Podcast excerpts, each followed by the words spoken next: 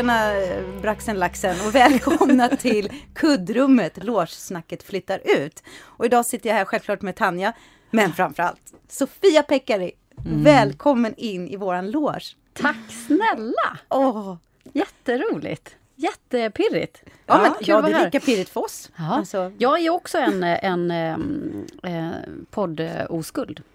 Nej, men Nej. vi tar dem. jo, en då. efter en Jo. nej men det här visste inte vi. Nu kommer, nej. Nej. du skämtar, du har inte gjort någon. Nej! Men Men vem, helt skulle, vem vill prata med mig? Men alltså så många. Alltså, men det här Nu efter det här, nu, då kommer, nu, då, nu kommer då det rassla i, nu rasslar in. inkorgen. Ja. Nej men det är faktiskt fantastiskt. Och det, och det är inte bara det liksom så här att, men jag tycker att vi bjuder våra lyssnare på människor som inte är liksom, som inte har pratat sönder sig själv i, i svensk media.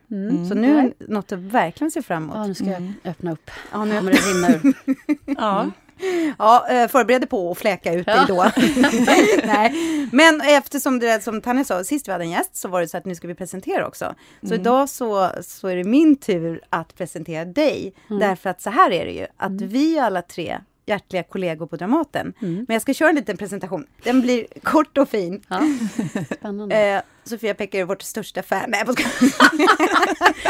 Men jag har nej, lyssnat nej, på faktum är att, avsnitt. Ja, och du var så gullig för du skrev det också så att det var så bra. Så vi bara, alltså hur mycket sånt betyder. Det, får man faktiskt, det är jag dålig på ibland, att berömma andra. Men det skulle bara veta hur mycket det betyder. Ja, Ja, men då börjar vi. Mm. Eh, Anna Schanna Sofia Pekkari, skådespelerska på Dramaten. Född 1 september 1985 i Göteborg. Jag antar på Sahlgrenska. Nej, eh, kvinnokliniken Östra sjukhuset. Okej, ingen hemmafödsel då, för det hade man nästan kunnat tro att det var. Alltså, bara för... Varför då? ja, det kommer. Nej, jag, har jag kan berätta den historien. Ja. Okej, men du är född på det andra. Men på Hisingen, sen flyttade du till Majorna. Du har en mamma och pappa och en bror. Och så har du Två bröder faktiskt. Har du två bröder? Mm. Jag har en halvbror också. Äh, det måste du berätta om, det hade jag ingen aning om. Du gick teaterlinjen i Angereds gymnasium och du tog, alltså, du tog studenten 2004. Mm. Så du är mycket, mycket yngre än oss. Det var det året jag började på Dramaten. Mm. Du debuterade som Ofelia i Hamlet 2003 på Angeredsteatern. Mm. Och följdfråga, vem var Hamlet? Kjell Wilhelmsen. Nej! Oj, Han är ju fantastisk Ja. skådespelare. Men vi var två Ofelier. Elmira Arikan var den andra. Så vi gjorde varannan eh, kväll. Gjorde. Mm. Och han var bara... Han var bara... Ja, men jag, vi gick ju i, i, gym- i gymnasieklassen där så fick vi vara med. Och det var ju en otrolig upplevelse. Mm. Men det var också första gången... Jag tror inte jag fattade riktigt hu- hur dåligt det var kanske. För jag tyckte det var så jävla underbart. Och vi fick nyckel till teatern. Man kunde gå in så här på rasterna och vara på teatern istället. Låtsas att man var vuxen och, Nej, och jobbade det- och sådär. Men sen stod det ju dagen efter premiären Hamlet-massakern.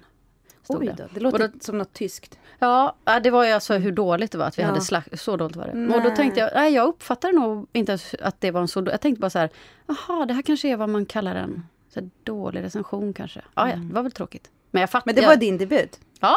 Fantastiskt att höra. det Ja. Vi fortsätter raskt. Du är gift, har två barn. ja. Gift med en kollega till oss, men det kommer vi komma in på senare.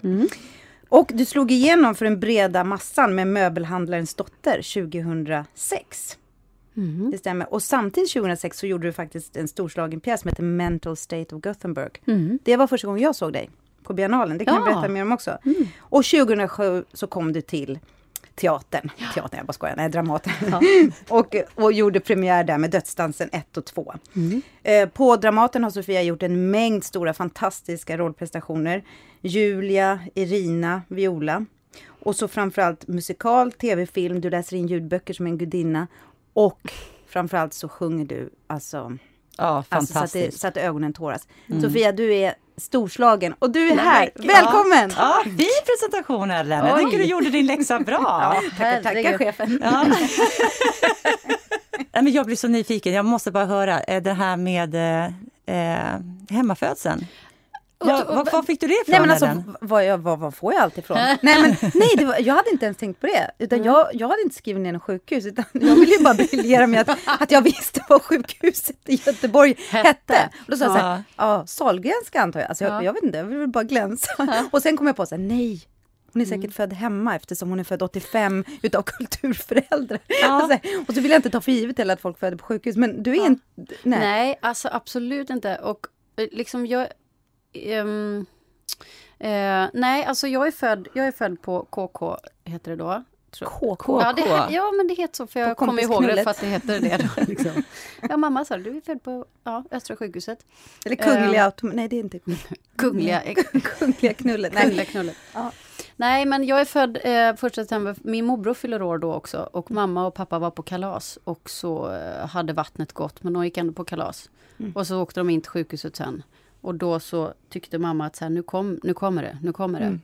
Och så trodde pappa inte på henne, så han gick så här och lommade iväg till någon sjuksköterska och sa så här, ja hon säger att, Nej. hon säger att det kommer, ni kan väl kanske titta till henne lite. Nej. Ehm, och då när de kom in i rummet så låg mamma på en sån här gympamadrass.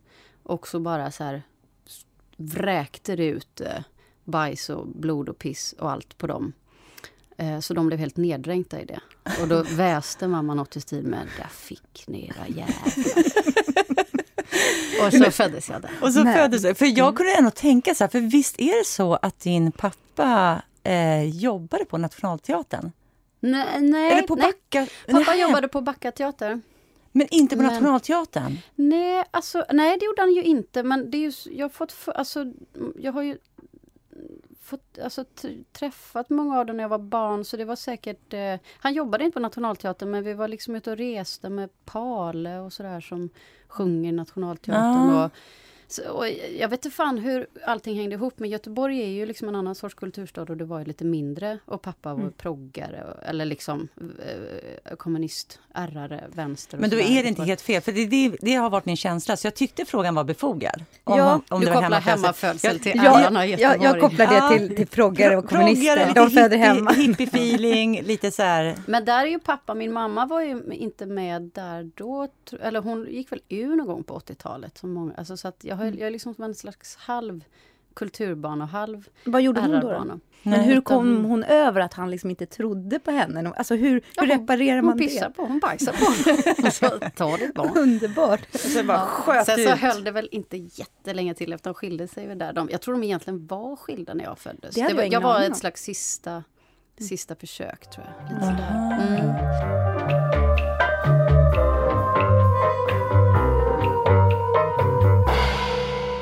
Men du, vi har ju faktiskt en fråga vi brukar ställa jämt och Mm. det är vem delar du loge med? Är min man. Ja, Mm. Det är så Kristoffer jäkla gulligt. det är så unikt. Är det alltså. det? Vet Ja. du, vi blir lite häcklade också. Blir att vi är ni? Lill- Lill-Marie och Lill-Jan. Exakt vad Ja, jag tänkte säga, för de enda som har delat loge sådär som par i alla tider är Marie Göransson och Janne Malmsjö. Ja. Och nu kommer Sofia Peckare och Ja. Kristoffer och gör...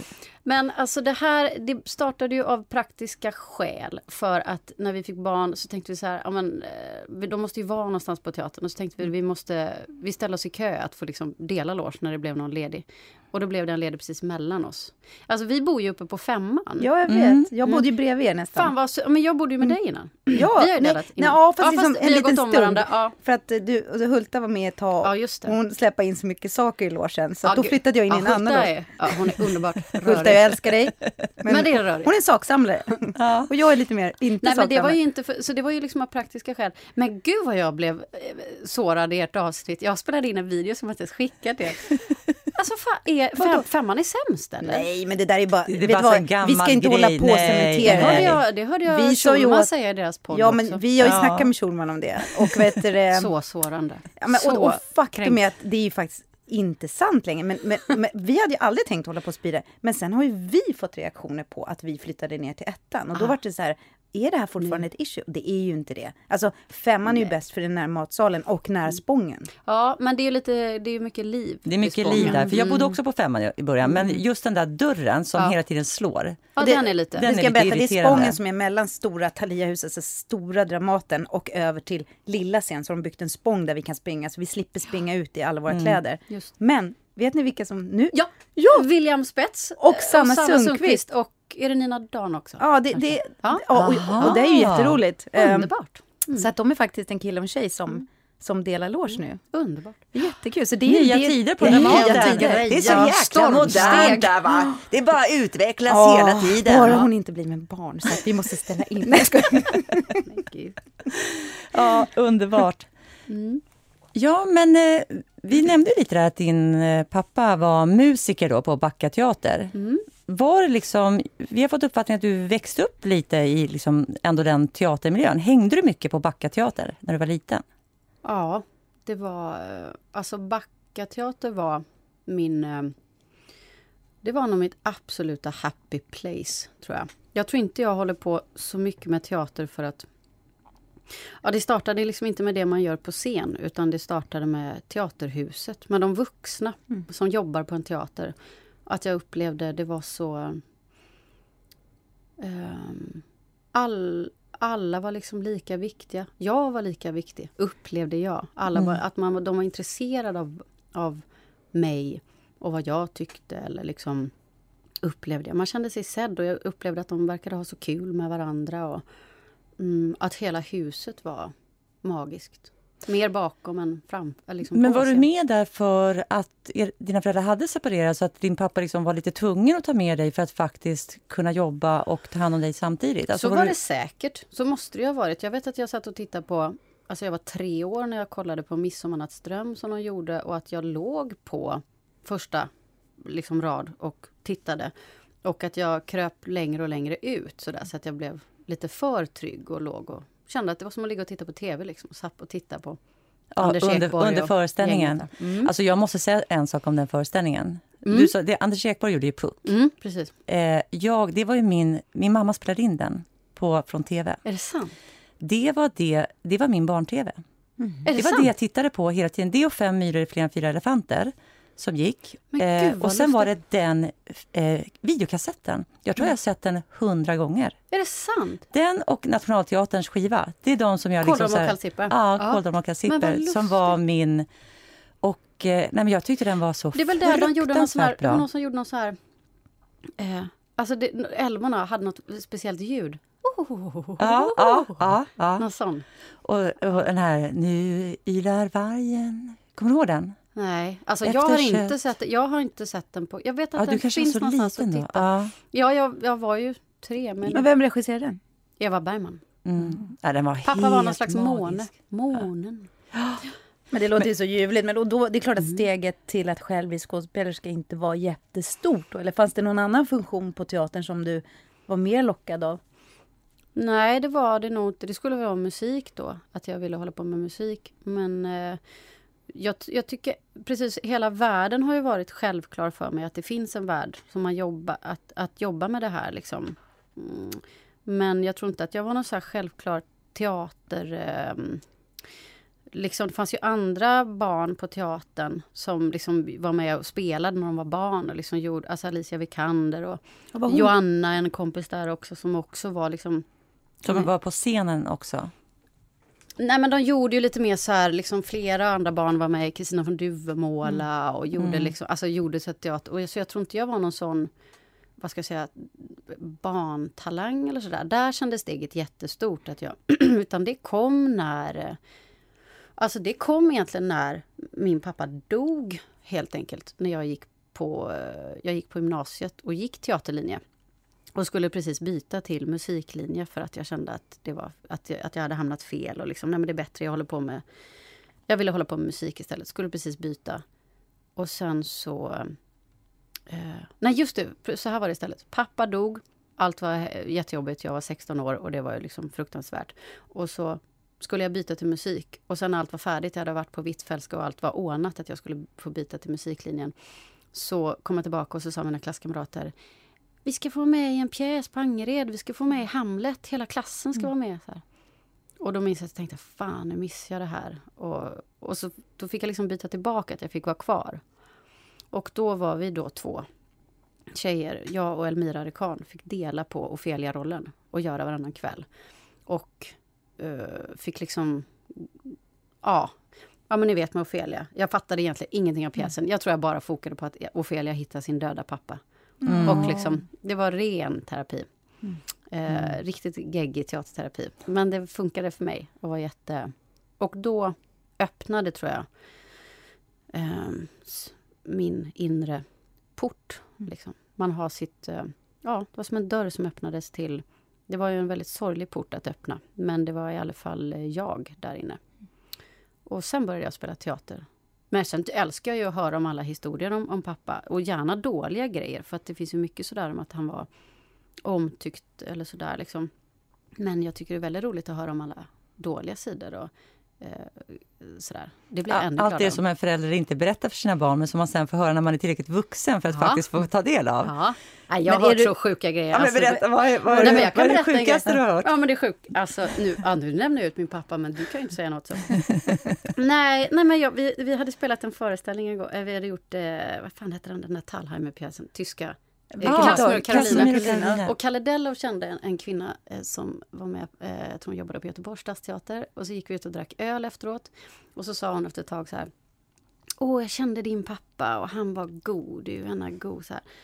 Åh, vad roligt! Och så blir jag alltid så glad. Och särskilt när det är liksom i Stockholm, för det är så frånkopplat liksom Göteborg och sådär. Och så efter någon öl till så var han så här. Åh, åh jag tyckte om din pappa. Åh, han var, han var så god, han var gullig. Ja, vad kul. Ja, det gjorde jag med. Så. Och sen vid tredje ölen hon bara... Alltså jag hade faktiskt en liten affär med din pappa. och jag sa, jaha, vad, vad roligt för er, eller vad ska jag säga? Ja, men det är ingen fara, du vet, det var långt innan, var långt innan du föddes, det var 82. Så här. Och då kan inte jag säga att min bror är ju född 82. Nej, och, då, och din ja. mamma var ihop med honom då? Ja, ja, då var de ihop. Så jag ringde till mamma. Du, jag träffade den här. Hon sa att hon berättade det. Och mamma bara, jävla spingo. Men hon skrattade mest. Men, ja. Var det, och det var det då du fick reda på att du hade en halvbror? Nej, nej, nej, nej. nej. Herregud, det här är ut. Stackars pappa.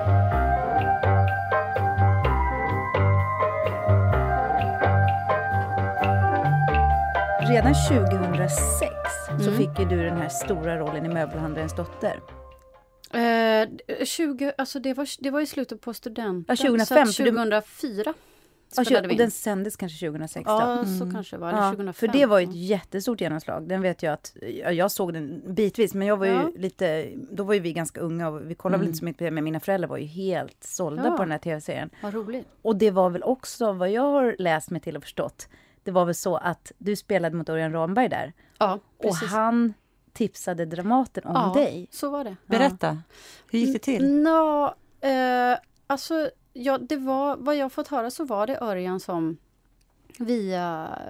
Vi hade eh, scener där i, i Möbelhandlarens dotter där det skulle... En, en slags Jakob Eklund spelade ju min pappa och så fanns det andra som liksom gjorde aspirant, så säger man, aspirerade till att också vara min rolls mm. eh, pappa. Och då var Örjan en av dem. Eh, och jag visste inte vem Örjan var. Eh, och vi hade, tyckte att han var en jätte, jättehärlig mm. gubbe. Liksom. Han kan ju vara otroligt rolig. Ja, mm. ja men det var verkligen mm. så, så, att jag... Och sen så fick jag komma på, komma på provspelning på Dramaten. Eh, och, eh, och då var det via Örjan mm. som hade tipsat för att de behövde en ung tjej. Men, men vad var det? Vad, vad, det, var... det är så sällan man har auditions på Dramaten. Ja. Det var för att ni skulle vara så unga ju. Var... Ja, precis. Det var ju John Caird som eh, skulle göra Dödsdansen. Och, har, och, det är väl han som har haft lite sånt genom åren, mm. ibland på Dramaten. Och då Eh, det var ju stort bara att komma ihåg att jag hade ett 08-nummer, att jag hade ett missat nummer 08. Bara mm. det hade liksom aldrig hänt.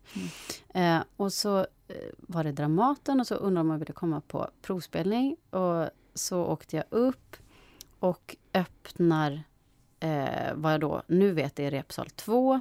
Och där sitter Peter Kollarik som var producent, Stina Ekblad, John Caird och Kristoffer Svensson. Oj. Och Kristoffer Svensson, den här unga snygga killen, hade jag eh, spelat... Eh, vi hade spelat pojkvän och flickvän i någon Wallander-film, fast bara haft tagit ett kort, liksom, tagit ett foto. Så jag hade träffat honom under en bilresa någon gång. Och, så när han satt där, då, då tog jag honom som någon slags här, trygghets... Eh, jag kände så här, jag känner honom, mm. han är trygg, jag håller i honom. Liksom. Eh, för i övrigt var det liksom super, super nervöst. Och så gjorde jag någon liten monolog och jag och Stoffe gjorde någon scen där. Och sen så ringde John Caird på eftermiddagen. Skärtorsdagen 2006 var detta. Så ringde han och sa Hello darling, it would be lovely to work with you. Men det, ah. det är en sån fin historia. Ah. Mm -hmm. Och eftersom vi alla vet vad det har lett till och att du dessutom sög tag Kristoffer redan där. att jag dessutom sög av honom där. Det är så vackert. Det är så vackert. ja, och men, men, på den vägen är det. Men var det då under den produktionen som ni blev ett par också? Nej, det var det inte. Eh, men däremot så blev jag förälskad i Kristoffer då. Men jag var i en relation. Mm. Och det var han också, eller hur? Ja, precis. Men, eh, så att vi blev, men vi blev vänner och, och, i flera år. Och, vänner? Och, nej, vi var vänner, ja. eh, men jag var liksom... Jag var ju egentligen liksom jätteförälskad i honom i flera år. I flera men, eh, men, och sen så tog det slut med han och hans tjej och så...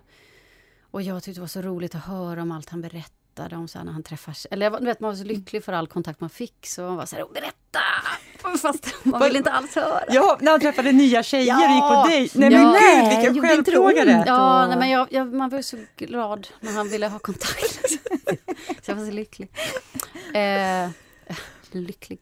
Men eh, Ja, men, men, men vadå, så, så, först gjorde ni tillsammans Dödsdansen 1 och 2. Och för det ska vi berätta för lyssnarna, det är Strindberg. Dödsdansen 1 mm. är ju väldigt ofta spelad. Mm. Dödsdansen 2 inte lika ofta. Mm. Jag såg det, jag tyckte det var mm. fantastiskt att se. Um, Gud vad roligt, nu kommer den här repliken. Jag såg, jag säger alltid ja, så här, jag har jag inte gjort något, jag har bara sett det. Men och, vad, vad, gjorde du och Kristoffer efter det? Alltså när, eller, då sen, blev ni kompisar på vi teatern? Vi blev kompisar och sen spelade vi ju par i flera år. Mm. Men i vilken produktion liksom kläckte du äntligen ur att du var kär i honom? Ja men alltså, eh, när det började liksom gå över till att så här, nu är det någonting. Det var eh, en jätte, kanske dålig uppsättning, men som jag är jätteglad då som det var. Eh, Muntra fruarna i Windsor gjorde vi, en Shakespeare-pjäs. Var det eh, Caird också? Det var också Caird. Eh, och då var vi liksom de unga tur där liksom, som går i linnekostym och säger ja far, nej far, snälla far och sen blir det ihop. Eh, men, eh, och där, där började det hända någonting liksom. Eh, vibbarna blev liksom lite privata på något vis. Och sen så eh, fick jag eh, liksom se till att eh, göra slut med, eh, med killen som jag var ihop med. Och sen så blev eh, vi ihop på sommaren därefter. Ja, men du har ju gjort så mycket på Dramaten och på andra ställen. Men finns det någon föreställning som är så här, om den här är med extra kär? Uh, ja, det, men liksom de två första som dyker upp, det är de två som jag inte har gjort på Dramaten. Oh, Dock. Men herregud, jag älskar att vara på Dramaten, men jag älskar också att sjunga. Mm. Det är liksom... Mm, Eh, men alltså, jag, jag är så som i himlen på Oscarsteatern som mm. var nu för ett, precis innan pandemin. Då. Det var sådär otroligt. Det var ren och skär glädje faktiskt. Det tyckte jag var... Um, så det var en fantastisk upplevelse. Nu kan jag säga, jag såg den. Ah, såg du den eller? Nej, men, ja, men jag såg är... den. Den var ju faktiskt helt makalöst bra. Den var fruktansvärt bra. Men, men jag kan känna så här som publik nu, mm. kommer den komma tillbaka? För ni fick ju faktiskt ställa in ganska mycket. Eh, de jobbar ju på det eftersom vi har fått, vi hade en hel turné i Göteborg som vi skulle göra mm. som blev inställd. Så att, jag tror de håller på och jobbar liksom på det. Mm. det för jag oklart. kan tänka mig att väldigt många människor skulle vilja se den ja. och se om den. Ja. För jag har så himla mycket Jo men den, den, Var, det var fantastiskt. Mm. Men det var liksom också någonting med eh, det, var, det, det, blir liksom olika kulturer på olika teatrar. teatrar men jag, jag, upplevde att vi kom från en tid då på Dramaten som var där vi liksom nästan hade jargong i att skämta om ah, hur lite publik har ni och vi har 60 mm. idag, vi har 50. Att man liksom skämtar om hur kast allting var. Så här. Och på Oscars så var det liksom precis tvärtom. Eh, där, då i alla fall, upp, att det var liksom så här innan varje föreställning så läser de upp sms från folk som har gillat mm. föreställningen. Så att man varje mm. dag peppar upp. Det finns ju naturligtvis folk som inte tycker om Så som i mm. himlen, som kanske mm. hatar den. Mm. Det finns ju naturligtvis Men också. de smsar inte och säger det kanske? De är, framförallt så läser vi kanske inte upp sms. Nej, nej, det är det som är skillnad på Dramaten. Man bara, nu har vi fått ett till brev. Ja, Ingenting hörs. Ja, ja. Eh, det är alldeles för hög volym på musiken. Vem brinner men, för den här pjäsen? Men visst är det också efter, när man nej, går mell, mellan institutionsteater och privatteater så är det så här, för vi jobbar på en jättestor institution och det är svårt. Vi har ofta mm. flera pjäser. Mm. Men när man är på en privatteater då är det en pjäs mm. som man är lojal mm. mot, som alla satsar på. Jag tycker också att det är något helt speciellt. Ja men det är och sen finns det ju liksom, alltså jag tänker så här, det finns ju, alla teatrar har sitt och sådär. Men för mig var det ren och skär glädje och att, att det var, det är ju någonting med sångare tycker jag, liksom att ha kollegor, ha kollegor som liksom det är så mätbart. Sen finns det olika typer av sångare förstås, men liksom det där att kunna ta liksom de här tonerna mm. som antingen blir jättebra mm. eller, eller faller. Och att ha kollegor så som man bara kan titta på eh, och lyssna på och beundra mm. så kopiöst. Det var fantastiskt. Men eftersom du är då ett kulturbarn och du är ju autodidakt. Vad är det då? då? Vi har ju faktiskt fått in en del såna här mm. eh, frågor till vår podd. Ja, hur är det att gå scenskolan? Eh, och framförallt så är det någon som har frågat hur gör man om man inte går scenskolan? Mm. Och autodidakt är ju, det spelar väl ingen roll vilket yrke det är, men det är när man har lärt sig yrket själv utan mm. att eh, ha en utbildning. Mm. Och det är ju du. Ja, fast jag har ju inte lärt mig det själv. Eh, utan man har ju lärt sig av sina kollegor då. Liksom. Mm. Och alltså, men det man har fått är ju en chans mm. att få jobba, mm. helt enkelt. Eh, ja, men alltså, jag har fått den frågan ibland sådär, hur gör man? Och jag, det känns ju så deppigt att säga, men jag tycker att det har med så himla mycket tur att göra. Mm. Jag tycker, eh, för, för, min del, jag tycker jag har haft så himla mycket tur. Mm. Eh, och sen naturligtvis när man får ett jobb så är man ambitiös och försöker göra det så mm. absolut bra man bara kan och lära sig och liksom eh, sådär. Men, men jag tycker att, eh, att jag har haft eh, tur. Bara. För du var 21 när du kom till Dramaten. Mm. Och så började du jobba och då är det liksom ingen idé att söka scenskolan sen? Nej, jag kanske släppte det när jag var 25 eller något sånt. När jag hade jobbat liksom så pass många år att jag kände, nej men mm. nu. Och sen tror jag de ringde någon gång från lönekontoret och sa, nu tycker vi att du har eh, mm. så pass mycket erfarenhet så nu ska du ha samma lön som Kristoffer. Typ. Mm. Alltså att nu mm. lyfter ja. vi ett samma, för innan mm. hade det blivit olika då eftersom jag inte hade gått scenskolan och mm. sådär. Eh, så det var väl också någon stämpel, ja men nu har jag arbetslivserfarenhet. Mm. Um, men, har du känt någon gång så att åh, jag, jag, är, jag, jag är inte på riktigt, för ja, jag har inte gått ja, scenskolan? jätteofta. Senast jättekris hade jag här nu under pandemin. Har jag haft en jätte... någon slags bildningskomplex. Um, det är ju så här ibland när vi sitter på, på våra till exempel artistklubbsmöten som vi har haft nu då under pandemin, så vi har haft många Zoom-möten där vi har eh, olika konstnärliga möten och diskussioner och träffar, eh, träffar konst, eh, kulturarbetare av alla, alla olika slag. Eh, och så kan jag uppleva att man refererar till pjäser, eh, till gamla klassiker eller till, till manus eller till regissörer. Och så det, det, har liksom tagit mig 15 år att inse att jag sitter som Joey i Vänner och bara så skrattar med. Och någon säger Alkestis, någon mm. säger liksom Antigone eller Misantroperna och jag bara... Det, det, jag har jobbat för länge för att nu säga Förlåt, vad pratar mm. ni om? Liksom. Mm. Men så har jag verkligen känt mm. att jag jag kan ju ingenting. Eh, och jag, jag, har, tycker aldrig, jag, tycker, jag har inte läst så många pjäser som jag... I princip inte några pjäser som jag själv inte varit med i. Mm. Det har varit fullt upp att jobba. Eh, och där har väl jag varit så pass, vad ska jag säga, bortskämd då. Att jag har haft jobb hela tiden så jag har inte behövt brinna så mycket. Alltså det mm. låter... Jag har fått lite dåligt samvete för att jag sitter på en sån eh, fin anställning. Liksom. Men, mm. Och att jag inte upplever att jag kan eh, någonting. Fast grejen är att jag kände så faktiskt också i början. Ja. Alltså inte ens de där fyra år på scenskolan räckte till för att eh, ta bort mitt bildningskomplex. Nej. För att eh, jag hade inte hållit på med teater innan. Jag hade inte varit, så du, har ju, du hade ju mycket mer antagligen i bagaget av att ha sett alla de här föreställningarna på Backa teater än vad jag hade innan jag kom. För jag ja. hade inte läst en pjäs innan ja, scenskolan. Så att när folk pratade just om pjäser och ja, ja, skådespelare. Jag, jag fattade absolut Nej. ingenting. Och Nej. det där höll kvar, ja, men jag skulle säga så här, det är typ de sista tio åren efter ja. jag var 40 som jag började känna att jag kom ikapp. Ja. Mm. Vi fick ju ingen direkt akademisk bildning på scenskolan alls. Vi hade en lite, lite teaterteori. Ja, li, ja verkligen det var, lite. Jag tycker det var för lite, för jag älskar mm. att läsa. Ja. Och, och, jag gillar ju, men, men det tycker jag var för lite utav. Ja. Så jag vet inte vad vi lärde oss där. Men gud, har ni sett den här tv-serien om Solviksskolan?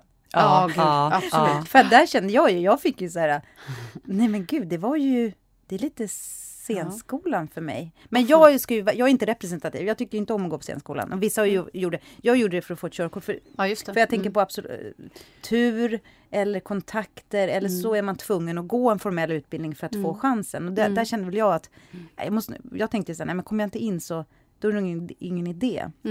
Men, men jag lärde mig ingenting. Jag lärde mig allt på Dramaten. Mm. Eh, så att, eller någonting klart jag måste ha lärt mig, men, men inte så mycket så att jag tycker att du har missat någonting. Nej, men jag tyckte ju mer om scenskolan. Jag tycker mm. absolut att man lärde sig jättemycket. Men jag tycker också att det riktiga, ja men det jag tycker var bra liknelse med körkort. Alltså, Det var som att eh, Teaterhögskolan var en lång övningskörning och sen så liksom mm.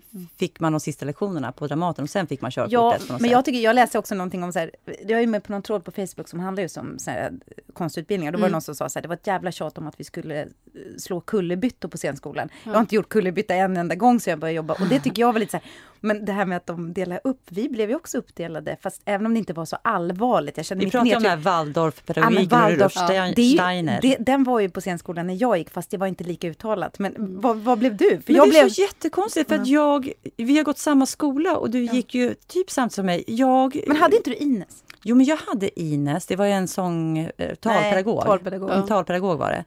Och hon var ju väldigt inne hon på... Var antroposof. Ja, hon var antroposof. Mm. Men, men det var inte så att, hon, att jag uttalat fick veta om jag var sangviniker eller koleriker. Nej, men eller... Hon var absolut inte taskig i det. Nej. Men jo, det var så här, sangviniker, det var ju liksom så här, det var de som var så här, ja, åh gud, jag hatade verkligen scenskolan. Mm. Alltså då skulle man bara komma in som ett öppet, så här, ja men typ, ja men som ett ägg som har blåst ur och så ska man bara liksom så här, och jag kom in och är så spänd som en arg jävla, mm.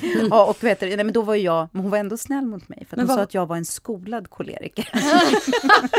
och så tänkte jag efterhand så här, Ines du är snäll, men nej jag var nog inte så skolad. Det kanske jag är nu, men, ja. men, nej, men jag tyckte bara det var så provocerande allting.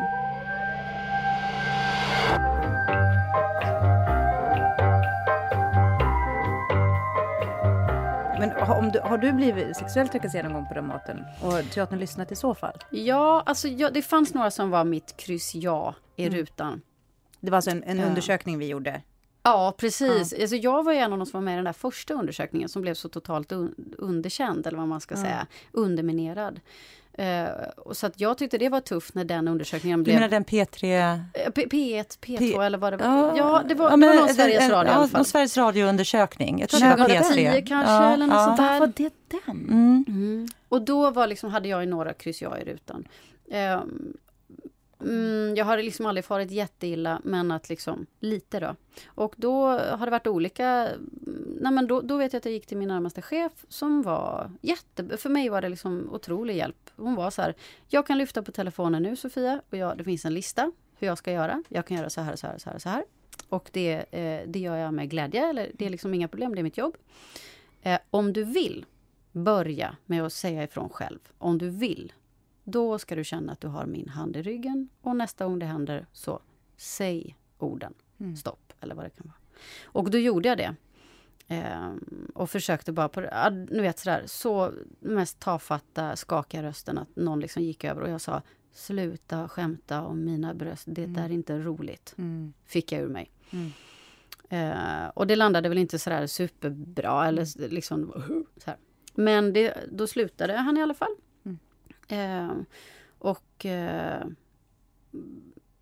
så det, för, för mig var det en... Och, och, så det, det var ju på en väldigt, väldigt mild nivå, men bara mm. att försöka mm. våga. Så jag kände både det liksom, faktiska stödet, mm. vad en arbetsgivare kan göra, men att här, börja försöka säga lite ifrån. Mm, men det där är ju skillnad också, liksom, när man... Då var jag, jag var tio år yngre, jag var inte fastanställd, jag var inte mamma. Mm. Och det tror jag är tre liksom, saker som har... För det här är ju är liksom kollegor till mm. mig, mm. som jag tycker jättemycket om idag. Mm. Som är för mig helt ofarliga nu. Men då, det var väl en sorts makt, eh, att jag kände en annan makt då. Liksom. Mm. Att jag upplevde mig mycket mer eh, rädd och det, jag tog jätteilla vid mig och kände mig rädd av det som hände.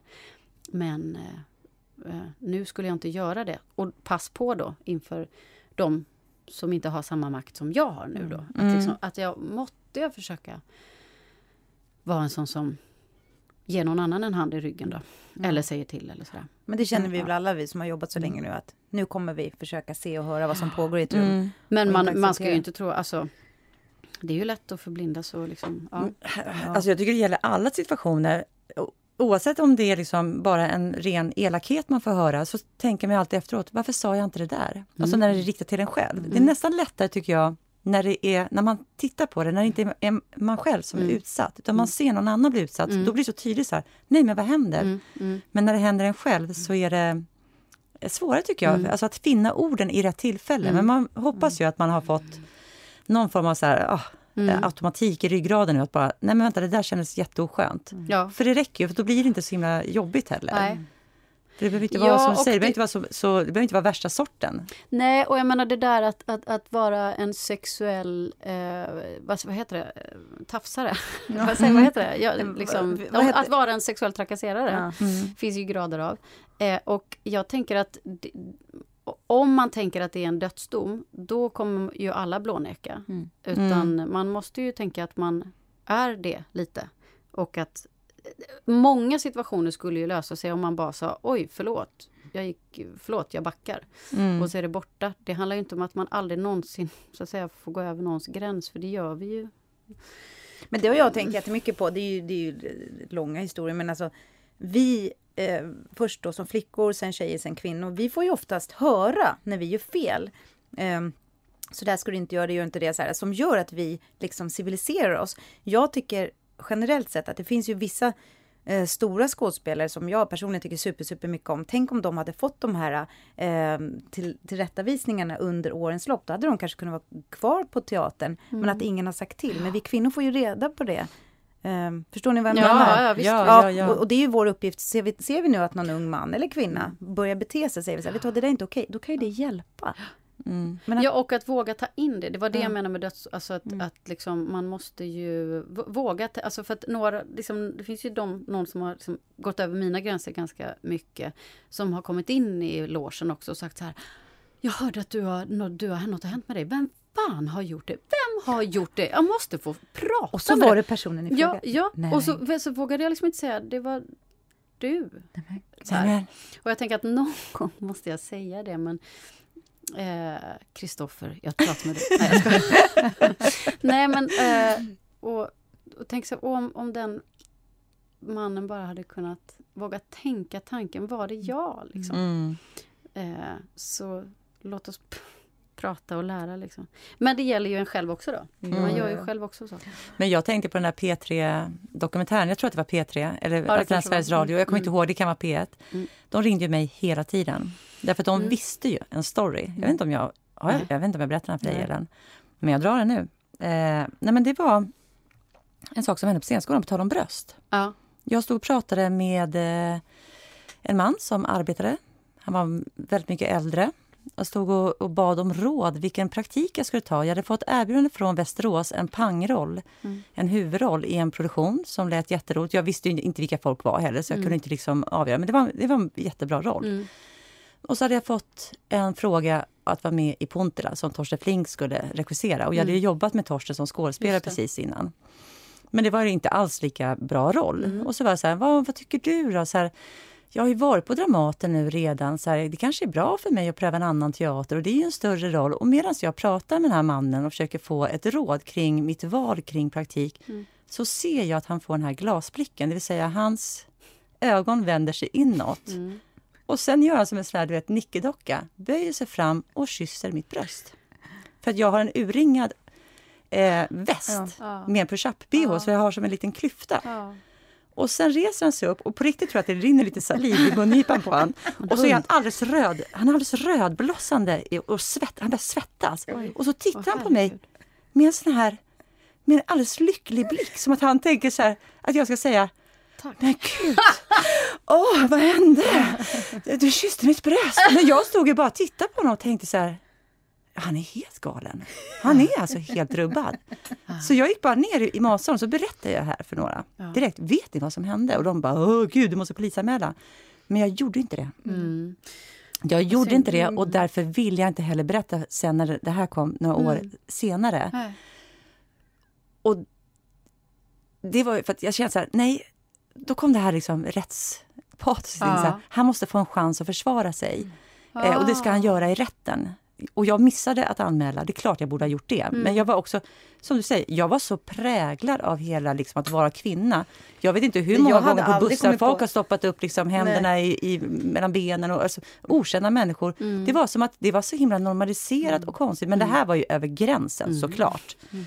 Eh, men har du därför... pratat med honom någon gång efter det? Har du liksom Nej, han hann dö innan, han hann dö. innan mm. det. Och därför mm. också, som jag säger, inte riktigt vad han har för funktioner det var, men, mm. men det var Men alltså jag hade totalt... bara liksom smält bort han innan han ens hade nått tuttarna. Men alltså... han gjorde så fort. Han bara, liksom, det, och det var så jäkla oväntat, för jag tänkte så att han ja, kanske... Jävligt, vet, man så... tänkte så att, att, att, att, att, att, jag tänkte, har jag fått någon smuts? För jag trodde ju aldrig att han skulle stoppa sina läppar på mitt, mitt bulliga bröst. Nej, men han blev så sugen. Ja, och sen just den här blicken efteråt, som en, jag tänker på så här, som, som en liten en kladdig clown. Ja tittar han på mig. Men alltså det där är så jävla... Jag kommer åh gud, jag försökte ge igen och det var en annan som skulle... Det var när vi höll på med det här fotbollslaget på Dramaten. ja, vi har spelat fotboll ihop! Ja, ja mot Stadsteatern, ja, vår årliga, ja. liksom verkligen prestigematch. Ja, ni, ni, är ju riktiga... Det, det, Jag har ju skräckminnen, för, för mig är det trauma. För fan, jag var, du var ju med i den matchen där jag hade fejkat att vi drack öl.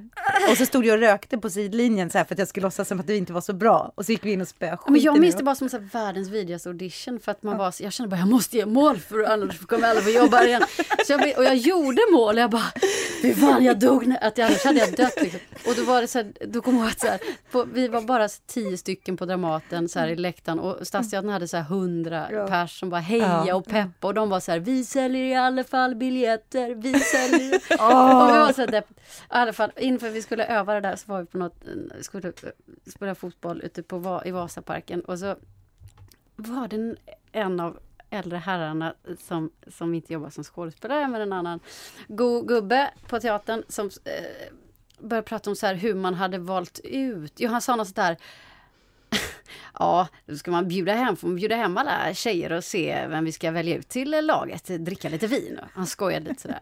Och han hade hållit på så ett tag, så då tänkte jag så här, fan nu jävlar ska jag liksom skämta tillbaka, tyckte jag, på samma Nu ska jag ge igen så han fattar hans undertext liksom. Och så försökte jag liksom toppa det på något vis. Så jag bara, ja, och du vet, jag ska ställa alla killarna på rad och se vem som slickar fitta bäst, så ska jag välja. så här. Och tänkte så här, nu blir han... Nej, och han blev ju bara så här, Åh, ja! Han gick bara, det blev ju liksom... Det, det, tal, det upproret funkar inte alls. Men det brukar ändå vara det bästa knepet, det är ju humor tillbaka. Det, det brukar ju funka att de blir så här... Ja, ja. men det får en annan jätterar, en jätterar kollega, som, en regissör som jag tycker jättemycket om, men som vet, han så här, klappar mig på huvudet. Alltså han gjorde så här klassiskt, ja. han klappar på huvudet och sa du är så duktig. Och så kom jag ihåg att jag kände så här, jag bara, fan det här känns lite förnedrande. Och så tänkte så klappade jag tillbaka och sa, du med. Och han blev bara så här, åh tack. men det kanske, inga signaler går fram. Nej, men vi Vad kanske, ska, gör vi för fel? Vi kanske inte, upp, vi nej, kanske inte schyssta mot killarna. Vi, nej, men vi kanske så här, nej men på riktigt, vi ska klappa killarna lite på huvudet. Vi tar ju dem på Eller kuken på alldeles för sällan. ja. Alltså för jag menar, de kanske vill det. Men du, du är så duktig. Kupa lite. Kupa. Du är så duktig. Nej men faktiskt, de kanske blir, ja, de kanske blir alldeles lugna då liksom. Vet ni vem som ringer nu? Erik En ska svara. Måste nästan ta det på högtalare. Tja Erik! Ja, det är bra, jag sitter här och poddar. Du ringer mitt in i vår sändning här. Det är jättekul. Jag tar det på högtalare en gång. Jag tar det på högtalare. Det är Erik En, vår, en annan stor stjärna på Dramaten. Sofia Pecker är här, Tanja Lorentzon och jag. du är i sändning nu. Ja, ja, okay. Har du något att säga Erik? Vad vill du Erik? Nej. Ja, det var privat mellan dig och mig. Mm. Ja men okej, men ring senare då. Ja, ring senare. Ja, tja. Kram, kram, hej då Erik!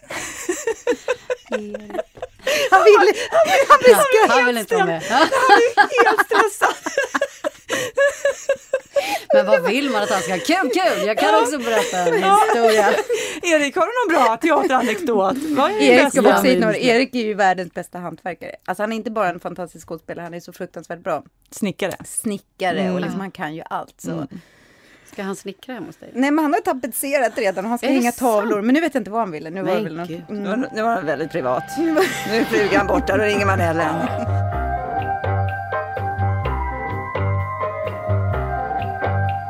Men du Sofia, innan vi slutar.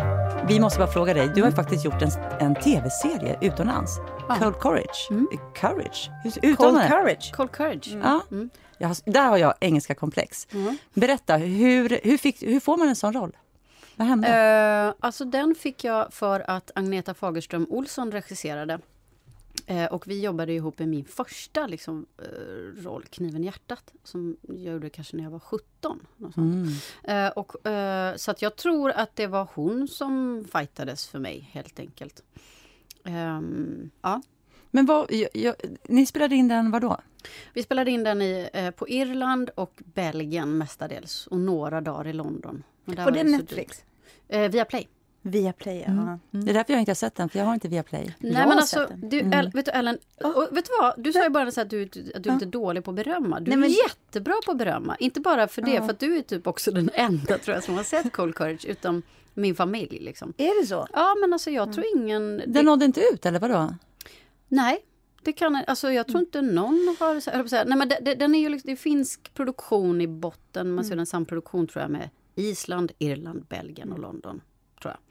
Uh, den hade liksom ingen reklam i Sverige så den var liksom inte alls riktad här även om jag är svensk och Agneta Fagerström är svensk och Jakob Eklund också är med. Men um, nej, så det är inte så många som har sett den. Det är en politisk thriller uh, som är eh, utspelar sig i London och det handlar om en, en grupp människor som kallar sig The Studio som på något vis tar rättvisan i egna händer och försöker skipa rättvisa var helst de tycker att det ska skipas. Och där blir jag handplockad, eh, jag är grafisk designer och ska infiltrera det, liksom ett eh, politiskt parti där. Och så vet man inte riktigt vart jag står kan man säga. Men jag tycker den är jättespännande. Jag, menar, måste, ja, och jag måste ändå säga så också att jag var ju och är väldigt imponerad av att, att det är ju att få göra en sån sak och jobba utomlands och liksom, det är ju en dröm ju. Och, för det var det också det vi ville fråga om. Hur, var det någon skillnad på att jobba där och här? Eh, nej, det var det väl inte. Inte på det sättet. Eh, men det är klart, det var ju stort för mig att det var på engelska, så det var ju liksom ett stort raster att ta sig igenom. Men jag skulle ju vara en finska som eh, bodde i London. Eh, sen kan ju jag inte finska. Det är bara tack och lov att jag har ett mm. finskt efternamn. Så jag tror mm. att folk tror att jag kan mm. finska. Så den mm. lilla finskan jag skulle prata tror jag de tänker så här. Det låter ju skit men det måste väl vara så, hon är ju finsk. Ja. så jag tror jag blev rädd. Och sen tror jag de skrev in att, så här, att jag hade jag fick säga någon gång, I lived in Gothenburg also. Ja, det är med. Det kommer jag ihåg att ja, det var med. Ja. För att de var, de var tvungna att hitta någon ursäkt för min accent. Liksom. Um, ja, men alltså, det var ju det, det var fantastiskt rent. Uh, både att, för, att jag tycker så oerhört mycket om att jobba med Agneta Fagerström uh, och, och sen också att, uh, att få jobba så mycket. Mm. Att få fil, filma så många dagar i rad. Alltså, mm. Alltså när man kommer in i den rytmen och med i den tekniken. Mm. Alltså hur det liksom krymper till liksom kontakten med kameran då och hur man, när man vissa dagar tyckte att man faktiskt bemästrade mm. eh, jag kommer ihåg att jag tyckte jag försökte jobba lite med posering. Helt. Mm. Alltså jag försökte anamma, nu ska jag testa det där projektet. Att liksom, nu vill jag, jag vill ha den här vinkeln. Alltså verkligen mm. jobba med det. Mm. Säkert lite poserande och sådär. Men att jag ville liksom jobba med det. Och att jag försökte jobba ändå mycket med engelskan. Utan att eh, att jag skulle ha en felfri engelska eller så, men att försöka känna mig hemma Jag har aldrig jobbat på engelska. Det är Nej. därför jag är så nyfiken. För det, man tycker ju själv att jag pratar ganska bra engelska, men det är något helt annat när man ska säga repliker och förkroppsliga. Det måste vara Nej men alltså jag tyckte, men ett tag, man är så oerhört receptiv. Vi jobbade med många irländska skådespelare, bland annat Maria Doyle Kennedy. Hon, hon är med i, vad heter den? Commitments, bland annat. Mm. Där gjorde hon en av de sångerskorna mm. där. Uh, Bland annat. Uh, och, hon, och jag vet att jag kände mig så här, jag bara, men gud, nu är jag så receptiv, nu börjar jag liksom prata irländska här kände jag. Att mm. jag bara, så jag frågade henne så här, alltså, am, am I, am I liksom sounding too, mm. too Irish mm. now? Mm. För att man liksom, jag hade så många irländska kollegor och hon bara, Don't worry, you sound very Scandinavian. men kan vi inte bara få höra, vad händer då framöver? Nej men nu ska ju Kristoffer bli en bruten man igen. Mm. Eh, för jag ska ja. iväg eh, till Göteborg ett år. Just. Ett helt år? Mm. Jag ska till Göteborgsoperan och spela eh, en roll i en eh, Håkan Hellström-musikal. Men alltså den ser jag så mycket för. Jag har berättat det för min dotter Liva. Du sjöng ju på Livas student förra året. Jag gråter bara tänker på det absolut finaste. Hon älskar Håkan Hellström och hon mm. älskar dig. Och jag har redan sagt, vi ska ner dit. Ja, vi ska fan, titta. Det måste ni. Ja, så roligt. När är premiär? Eh, det är lite oklart fortfarande i och med pandemin, så det är någon vecka. Men i, runt september, oktober, där blir det. Ja, men, men, men hur gör du då, då med familjen? Ska Kristoffer pendla lite? En stor fråga. Ja. Nej, det blir väl jag som pendlar som en, som en eh, vad säger man? Tätting. Mm. Spottstyr, vad säger man? Nej, Skottstyr. Ja, skott, skott. Spets, som, ett spets. som ett som ett spjut. Jag ska ha sånt där kort så jag åker bara hela tiden. Ja, och så ja. kommer vi få liksom, hjälp av familj och eh, barnvakter ska vi försöka ordna. Men hur många föreställningar i veckan ska ni köra? Ja, det är väl lite bland, blir mellan tre och fem. Mm. Mm. Men nu har vi pratat om din fantastiska röst här tiden. Kan lyssnarna få höra? Ja, men kan vi få höra? Kan, alltså, bara så vi måste sekunder, säga vi måste säga det till lyssnarna. Nej, men alltså, alltså, för jag är också så här helt hooked. Du sa förut när man tittar på skådespelarkollegor och känner sig mm. så stolt när du pratar om Så som himmelen. Men jag har ju haft precis samma känsla. Jag har jobbat med dig när du har sjungit. Både på scenen och faktiskt när vi var på de här ålderdomshemmen ja, nu under pandemin. Och då satt jag just och tänkte så här, tänk att jag har en kollega som kan sjunga så här men fint. Mm. Men alla har... gråter när du sjunger. Det ja, men det är så, så fantastiskt. Ja. Vågar du? Kan inte vi få höra det? Ja, jag vågar. Eh. Nej, nu vem ringer? Okej, okay, nu står det här Edda fröken-frågor. Det är ju avslutning, vi måste lämna in lite jag har också swishat. Fröken. Ja, men jag har också swishat. på den. Oh, Gud. Mm. Men det är ju sådana tider nu. Hur många presenter ja. har ni swishat till? Liksom? Det är ja, bara... exakt. Edda fröken frågar. Men vad underbart. Jag sa den igen. Ja. ja. Mm. Nej, men eh, jag kan sjunga... Um, jag kan sjunga, jag kan sjunga den som jag eh, prov... Eh, som jag provspelade liksom med till eh, Kniven i hjärtat när jag var 17 år. Ja! Mm. Men då kanske ni får klippa för den är nog en och en halv minut så får ni välja värsta. Mm. Mm. I så fall. Mm. Oh, Gud, nu är det där att man ska göra framför kollegor. Jag mm. blundar, annars mm. går det inte. Ja. Vi blundar också och lyssnar. Last night I heard a screaming Loud voices behind the wall Another sleepless night for me Won't do no good to call The police always comes late if they come at all. Last night I heard a screaming, loud voices behind the wall. Another sleepless night for me won't do no good to call the police. Always comes late if they come at all. And when they arrive, they say they can interfere with domestic affairs between a man and his wife. And as they walk out the door, the tears well up in her eyes. Last night I heard a screaming, then a silence that chilled my soul. Pray that I was dreaming when I saw the ambulance in the road. The policeman said, I'm here to keep the peace. Will the crowd disperse? I think we all could use some sleep. Last night I heard a screaming, loud voices behind the wall. Another sleepless night for me. It won't do no good to call the police always comes late if they come at all. Oh, och, och vi som har pratat om kvinnomisshandel och... Ja. Gud vad fint. Sofia, Tack. du är helt unik. Faktiskt från insidan och ut. Nej, men usch. Mm. Jo. det är så roligt. Eller ner tårar igen. Ja, men, nej, jag... men alltså det, det var så fint. Alltså det... Ja. Alltså, ja, men jag säger det. Jag säger det. det vi ska så... komma ner och titta på dig. Håkan Hellström, ja, så att vi inte Och vi ska ta hand om Kristoffer också. Ja, ja men det kan vi göra. Vi, kan, vi kan vara mm. hans lite backup här, så han slipper bli en bruten ja. man. Så ska vi liksom gulla med honom och ge honom lite värd. mat på kvällen. Ja, vi ska gulla till, jättemycket med honom. Men hörni, vi börjar faktiskt närma oss slutet. Eh, jag tycker ändå att eh, vi kan köra en liten en liten utmaning på, på slutet. Det är ändå så att vi tycker att du har extremt god smak som har lämnat Göteborg för Stockholm. Det måste vi ändå säga. Ja. Vi älskar Göteborg också, herregud. Men det är ändå så här. Men på tal om Håkan, ja. här sjunger det här, Stockholm blir aldrig min stad. Men Nej. det har blivit min. Stockholm är min stad. Mm. Jag älskar Stockholm. Jag är så tacksam. Ja. Det, då det kanske- kommer vara om- upp till bevis nu. Tänk om Liva kan träffa Håkan Hellström då. Ja, tänk om Alltså. jag får träffa, jag vet inte. Ja. Det kommer bli...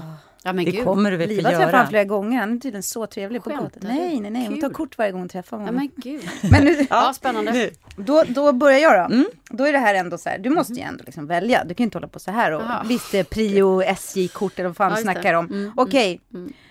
Östermalm, saluhall eller Feskekörka? Östermalms saluhall. Håkan Hellström eller Lars Winnerbäck? Håkan Hellström. Stockholms skärgård eller eh, ja, de där små öarna som ligger utanför Göteborg? Ja men då måste jag säga Asperö och Drädd, eh, småöarna i Göteborg. Ja, Göteborg alltså. Brännö. Ja. Södermalm eller Majorna? Oj, oj. Eh, ja, men jag får välja barnen och Södermalm. Ja. Men den var svår. Ja. Ja. Thomas Alfredsson eller Ruben Östlund?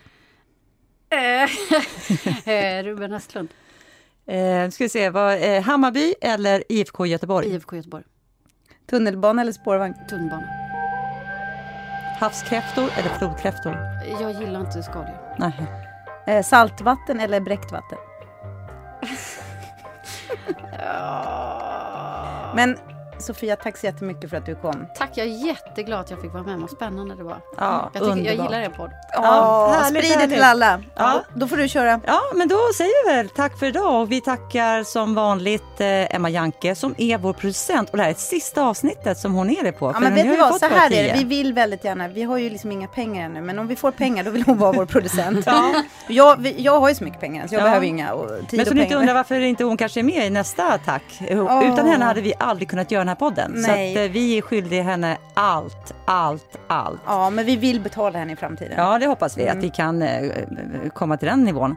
Och sen så tackar vi Ljudbang för att vi får sitta här i den här fantastiska miljön och vi tackar såklart Matte Bye för den fantastiska musiken. Så eh, hörni, vi ses, eller hörs, gör vi framförallt om två veckor. Ha det så bra så länge. Hej då, puss puss. Hej Puss, då! puss.